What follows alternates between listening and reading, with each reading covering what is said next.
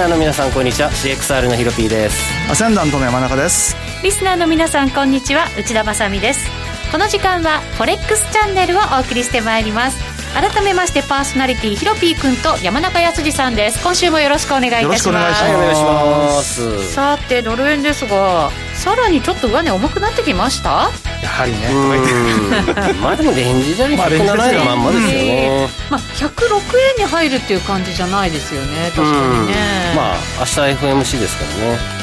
か。まあ ECB もあるし、まあ、ちょっと日本ゴールデンウィークだしっていうところで動きにくいとは思いますよね。ね、うん、日銀はそれでもねある程度ちょっと評価されたみたいな動きは株式市場にはありましたけれど。株式市場ではねただ為替市場はもう完全に織り込み済みっていうことで、はい、逆に材料出尽くしっていう扱いになってたみたいですけどね。そうですね、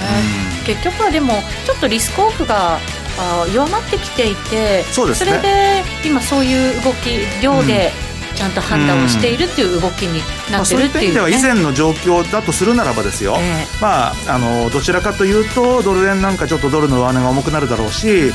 以前のように動かなくなるだろうというのもあるでしょうね。うん、うん、ヒロピー君もうなずいてますけど動かなくなるだろう的な感じですか、うん、ですけど僕はねもうリスクオンのまんまいってますね。リスクオンのまま、うん、ポジションは？そうですね、はい、あまあ、今は持ってないですけれども結局今月ずっとリスクオンでしたよね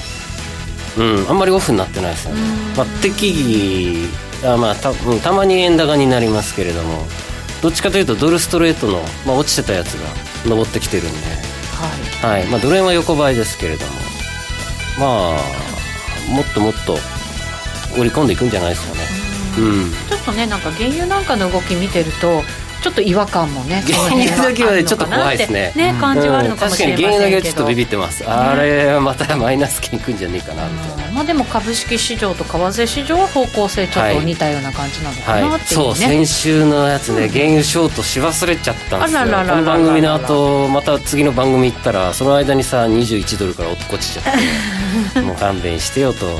タイミングってね大事ですね本当にね。5月20日の6月ものもう絶対俺はマイナスになるかもしれないんじゃないかって言いましたけど、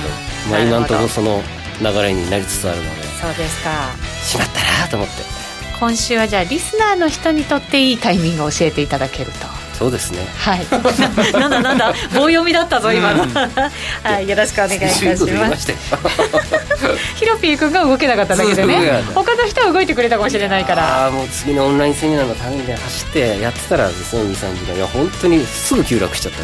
そう。早いですよね。早かったかな。ね。ねえさて番組進めていきましょうこの番組 YouTube ライブでも同時配信しています動画配信につきましてはラジオ日経の番組サイトからご覧くださいこの番組は forex.com の提供でお送りします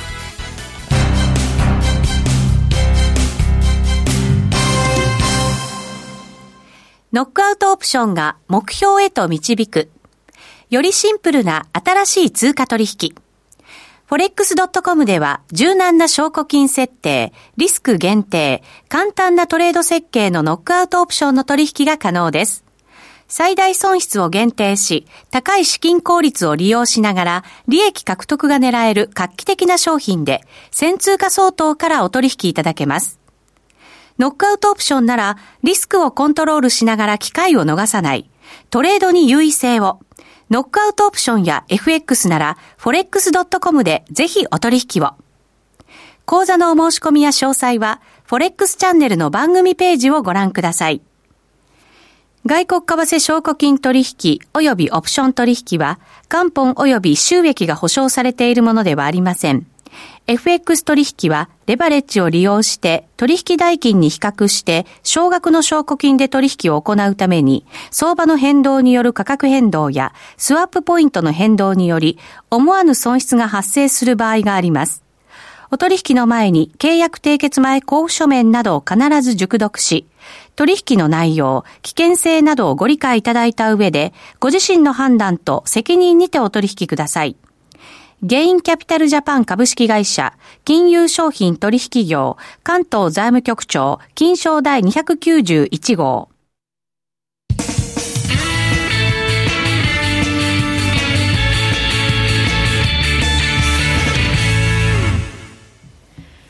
さあ、それでは、このコーナーでは、最近のトレードとマーケット戦略について話していきたいと思います。まずは山中さん。はい、持ったままです。えっ、ー、と、ドル円のショート。ドル円のショートは、先週、あの、7円の70のところでっていう話をしてて、結局動いてないんですよ、先週って。え、本当にそのまま持ったままそのまま持ったままで、だって、上がって8円にちょっと乗っかり、うん、下がって6円にちょっと入り込みぐらいで、基本的に7円でしか動いてないんですもん。そうか、じゃあ持ったまま、うん、で、このレンジっていうのは、あの、2月の大暴落の、うん、あの前の、レンジっていうのは、まあ、あのね、1週間のレンジっていうのが1円未満とかっていうのありましたけども、最近にしては珍しいですよね、1週間のレンジが1円ぐらいっていうのは。いや、確かにそうですね。うん、で、まあ、動いてないんで、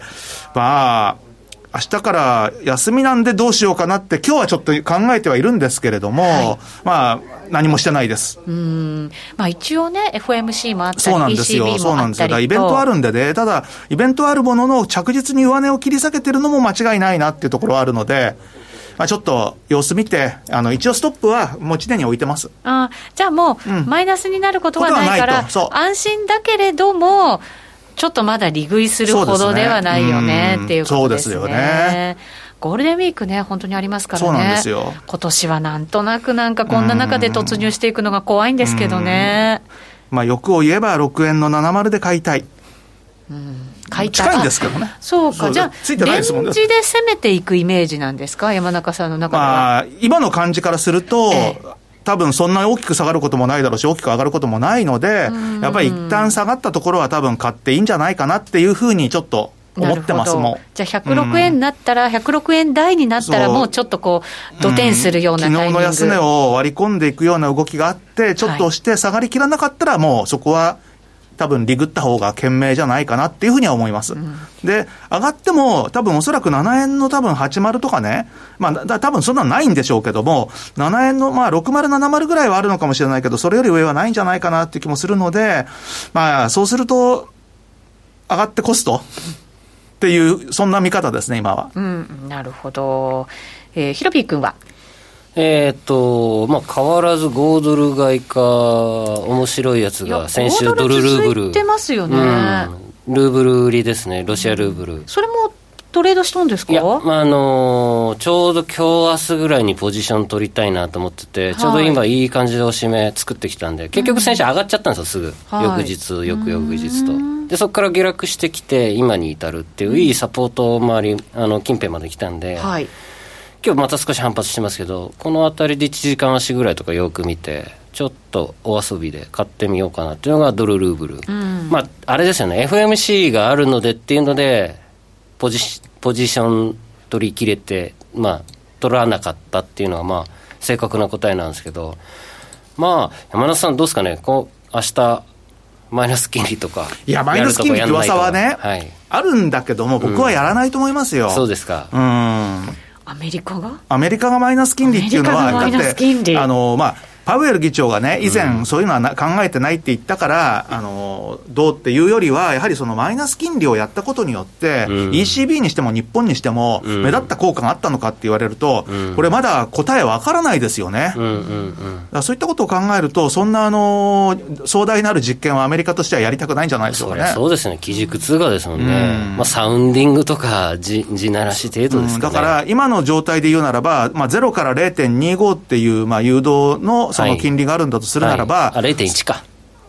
がありますもんねまだ、うん、だからその下をね、あの下っていうか、上をさらにこういうふうに下げていって、限りなくゼロに近づけるけども、マイナスは考えないっていうことと、あとはその、もうすでに、まあ、供給に関しては、ジャンクまで買いますよっていうようなことを言ってるし、やるべきことはやってると思うので、今どうのっていうよりは、まあ、僕がもし、今何すべきかって聞かれたら、今はちょっと前回のその、やった施策の経過を見た方がいいんじゃないでしょうかと言いたいところですよね。そそうですよね。3か月で400兆円やりましたからね、アメリカで。継ぎ早にね、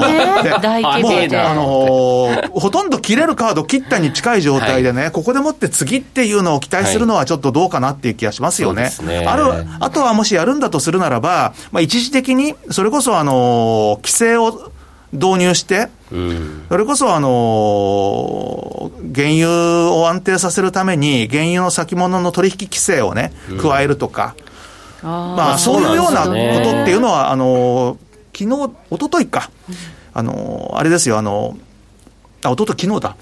アメリカの割と有名な、その、原油に連動している ETF とは言わないんだな、コモディティだから。うん、ET、ん ?P、なんか、なんかありますよね。うん、ETP だったかなんか、なんかあるんですよね。で、それかなんかが、やっぱりその、もともと記事化は危ないっていうんで、うん、2番からの、うん、要は1個先かなんかに変えてはいたんですけど、それでもさらに危ないっていうんで、なんか1年ぐらい先までの間に、こうに、もう分散させて、結構先の方にするっていうようなことをやったりとかって、結構その、動きが出てるところもあるので、そういったことを、まあ、あの、実際に見てて、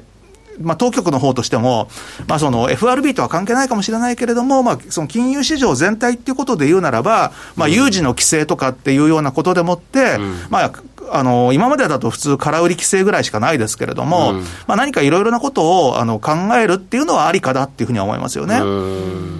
まあ、経済的に見るなら、まあ、20ドルじゃあれなんでね、25、30ドルぐらいとかで安定してくれたら、回復はしやすいと思ってるんですよね、実体経済。ただ、受け入れ先が本当にないみたいで、うん、そうですよ。足元ね、ね、うん、あの倉庫を簡単に作るわけじゃないので、原油ってあのタンカー引っ張ってきて、沖でこうパイプライン引いて、で超でかい備蓄のタンクにこう、あの阻液するんで、そんなんすあのそれこそ薬作るより時間かかる、2、3年かかるようなプラント建設なんで、無理なんですよね。なので、やっぱりそう考えると、さっさとコロナの一部でも、一部からでもいいから、ロックダウンの解除とか、えっ、ー、と、まあ、厳しい自粛の緩和、まあ、でももう始まり始めてますよね。そろそろ本当に、あの、厳しかったニューヨークですら、うん、この先のこと考えながら今動いてるっていう状況になってきたところですから。うん、で、オーストラリアなんてもう84%、うん、感染者の84%は、ほとんど回復、一部83人しか死亡してなくて、もうかなり良好なんですよね。視界良好なんですよね。あそうなんですね。はい。で、イタリア、イタリアはまだあれだけど、ドイツももう70 5%ぐらい来てます、うん、ドイツはもともと優等生ですもんね、うん、オーストリアがもっと優秀で、こっち84%ぐらい、うん、やっぱりあの欧州はいろいろな意味で南北差があるなっていうところですよね、そうですね、まあ、イタリアとかスペインはまだちょっと苦労が続きそうですけどね、今回のでも象徴的に本当、イタリアだったりとか、スペインだったりとか、ニューヨークだったりとか、そういうところが少しずつ変わってきてるなっていうのは、まあ、ここから ECB であれ、FRB であれ、何かしなきゃいけないっていう、そういう迫られた感じは、今のところないのかもしれない、からもうあとは本本当に V 字回復とまではね、はい、なかなかいかないかもしれないですけど、まあ、それを目指して、まあ、みんなで頑張りましょうっていうぐらいじゃないですか、本当に。うん、まあね、中央銀行が頑張りましょうとは言わないでしょうけど。はい。また後ほど伺っていきます。はい、ここまでは、ウィークリーフォレス、えー、フォレックスストラテジーでした。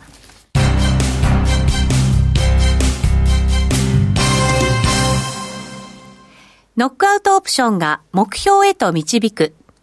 よりシンプルな新しい通貨取引。forex.com では柔軟な証拠金設定、リスク限定、簡単なトレード設計のノックアウトオプションの取引が可能です。最大損失を限定し、高い資金効率を利用しながら、利益獲得が狙える画期的な商品で、先通貨相当からお取引いただけます。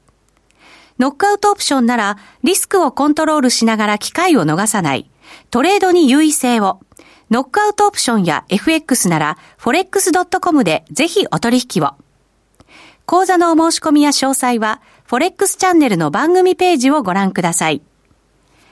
外国為替証拠金取引及びオプション取引は、元本及び収益が保証されているものではありません。FX 取引はレバレッジを利用して取引代金に比較して少額の証拠金で取引を行うために相場の変動による価格変動やスワップポイントの変動により思わぬ損失が発生する場合があります。お取引の前に契約締結前交付書面などを必ず熟読し、取引の内容、危険性などをご理解いただいた上で、ご自身の判断と責任にてお取引ください。ゲインキャピタルジャパン株式会社、金融商品取引業、関東財務局長、金賞第291号。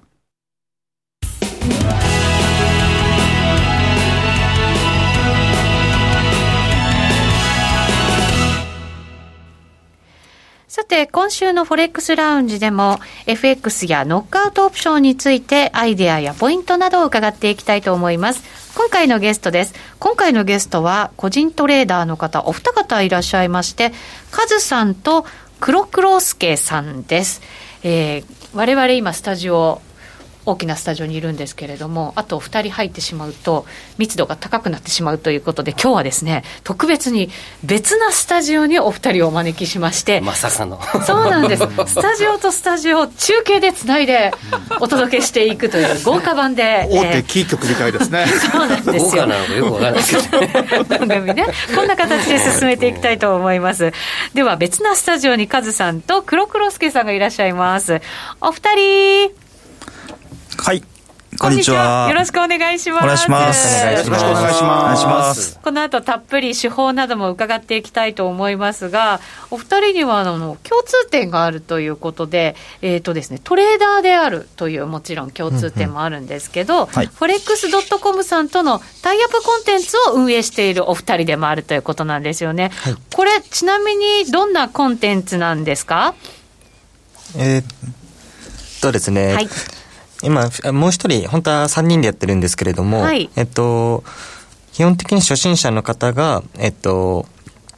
まあ、勝てる、FX で勝てるようになるために、まあ、基礎から教えていって、で、ノックアウトオプションを活かした使い方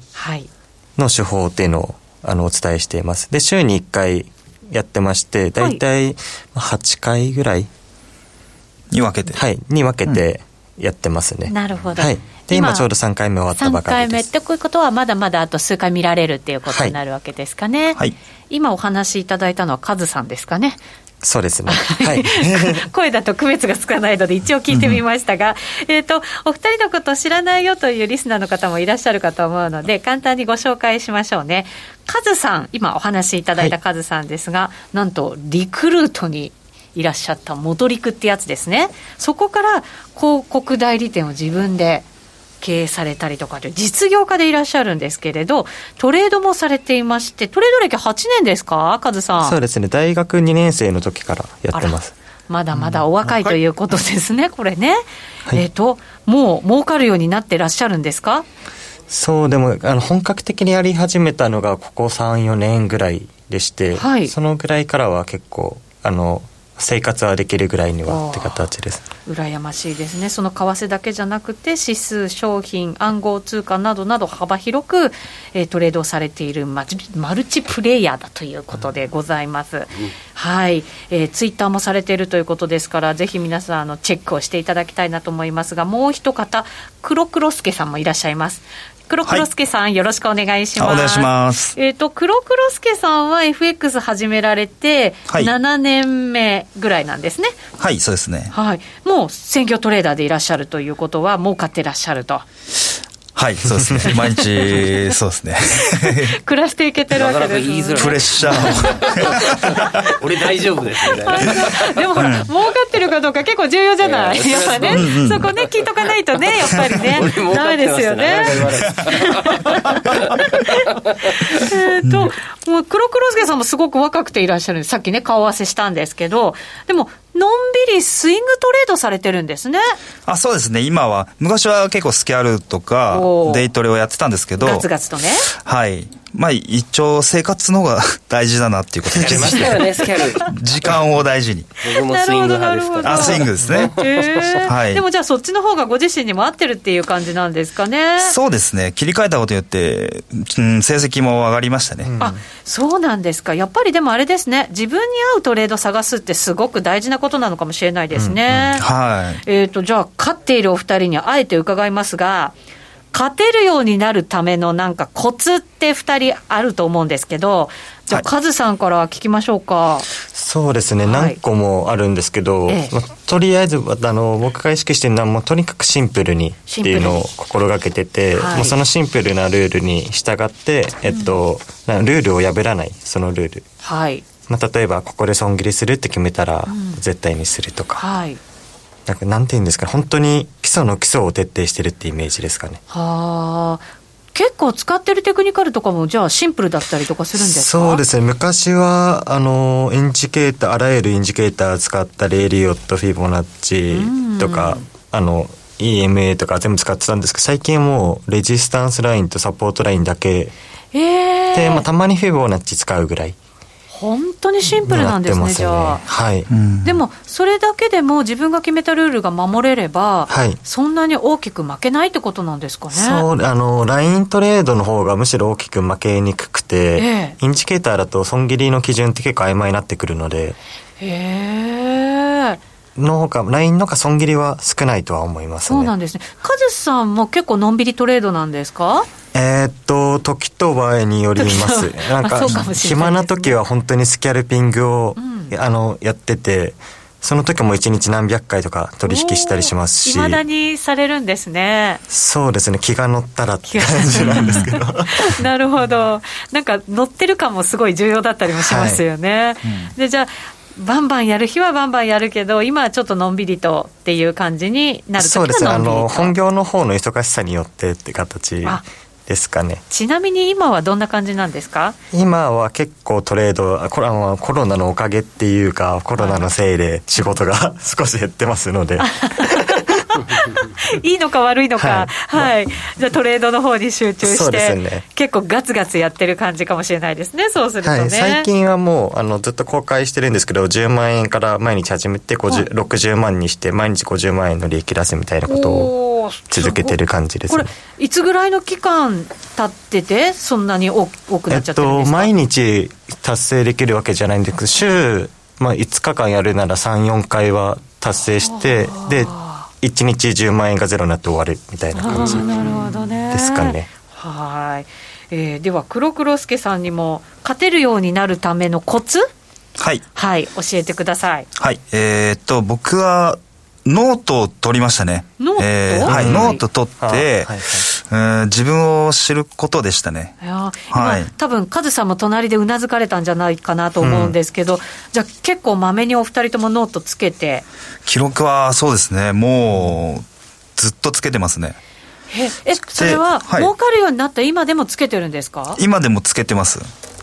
で、今は、あの、まあ、携帯とかでスクリーンショットあ、なるほど、なるほど。撮ったりして、はい、昔は手書きでやってましたけど、はい、今はもうスクリーンショットとかで、大体その、損傷利大のトレードが身についてきて、感覚を覚えたので、うん、ん、今はもうそのスクリーンショットぐらいで、大丈夫かなと。はい、でもそれでもスクリーンショットは残しておきたい、置くべきだっていう感じなんですね。そうですね。はい、それはやっぱり自分の失敗を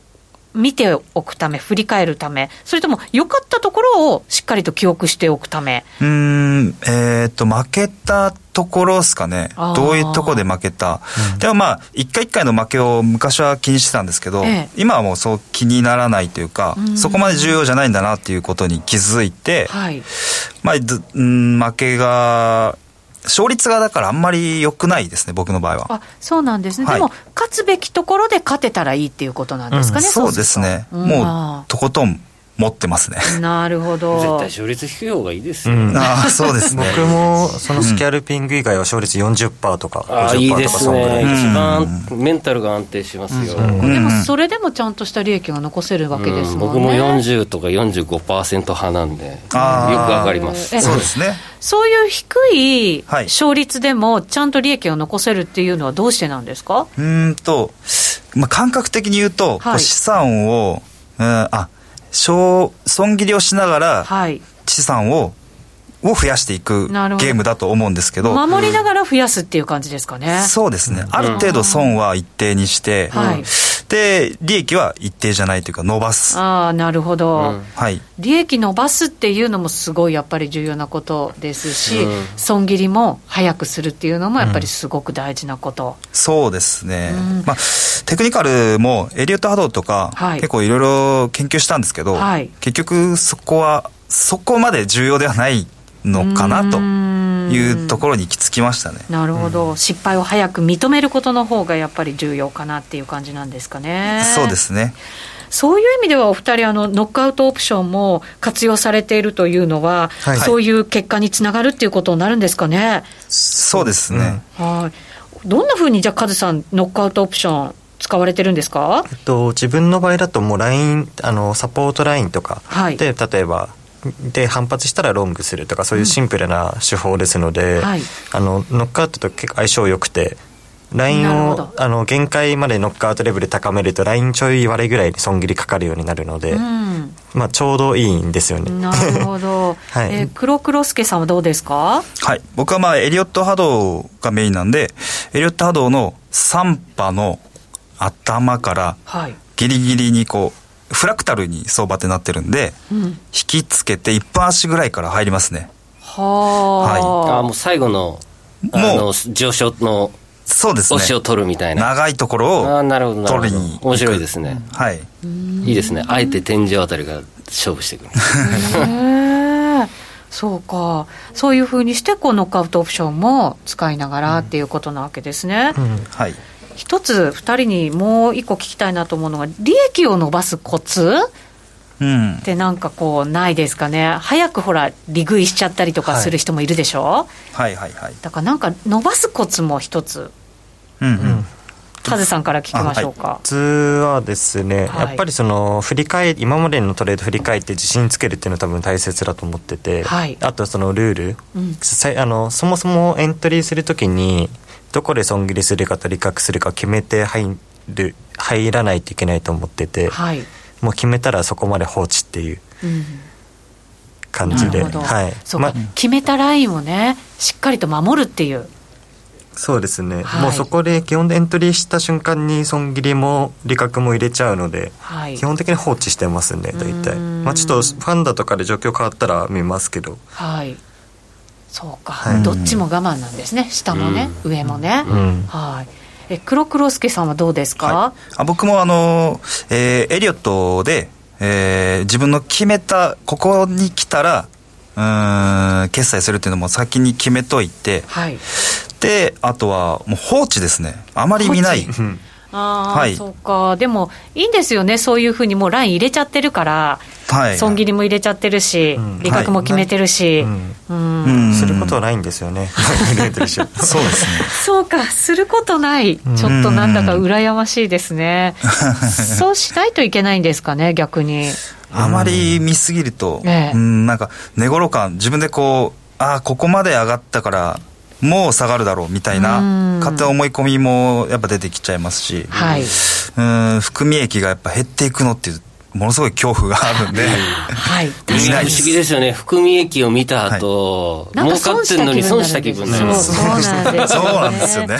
そうか、損する時も、儲かってて、それがちょっとでも減ると、またそれもショックだから、逆に見ない方がいいっていう、ね、そうですそれ3日前に喜んでた含み益じゃねえかみたいなね。はいはい。取った気になっちゃいますもんね。確かにそうですね。えー、今日はカズさんと黒黒助さんにお越しいただきました。お二人ありがとうございました。りがとうございました。ありがとうございました。お二人情報発信もですねツイッターでされてますし FX コミュニティもされてるということですから、ぜひぜひはいチェックしてみてください。えさてこの後ですがユースト YouTube ライブでですね延長配信を行いたいなと思いますので引き続きお付き合いいただきたいと思います。えそれではこの辺りで今日は失礼いたしますこの番組は forex.com の提供でお送りしました。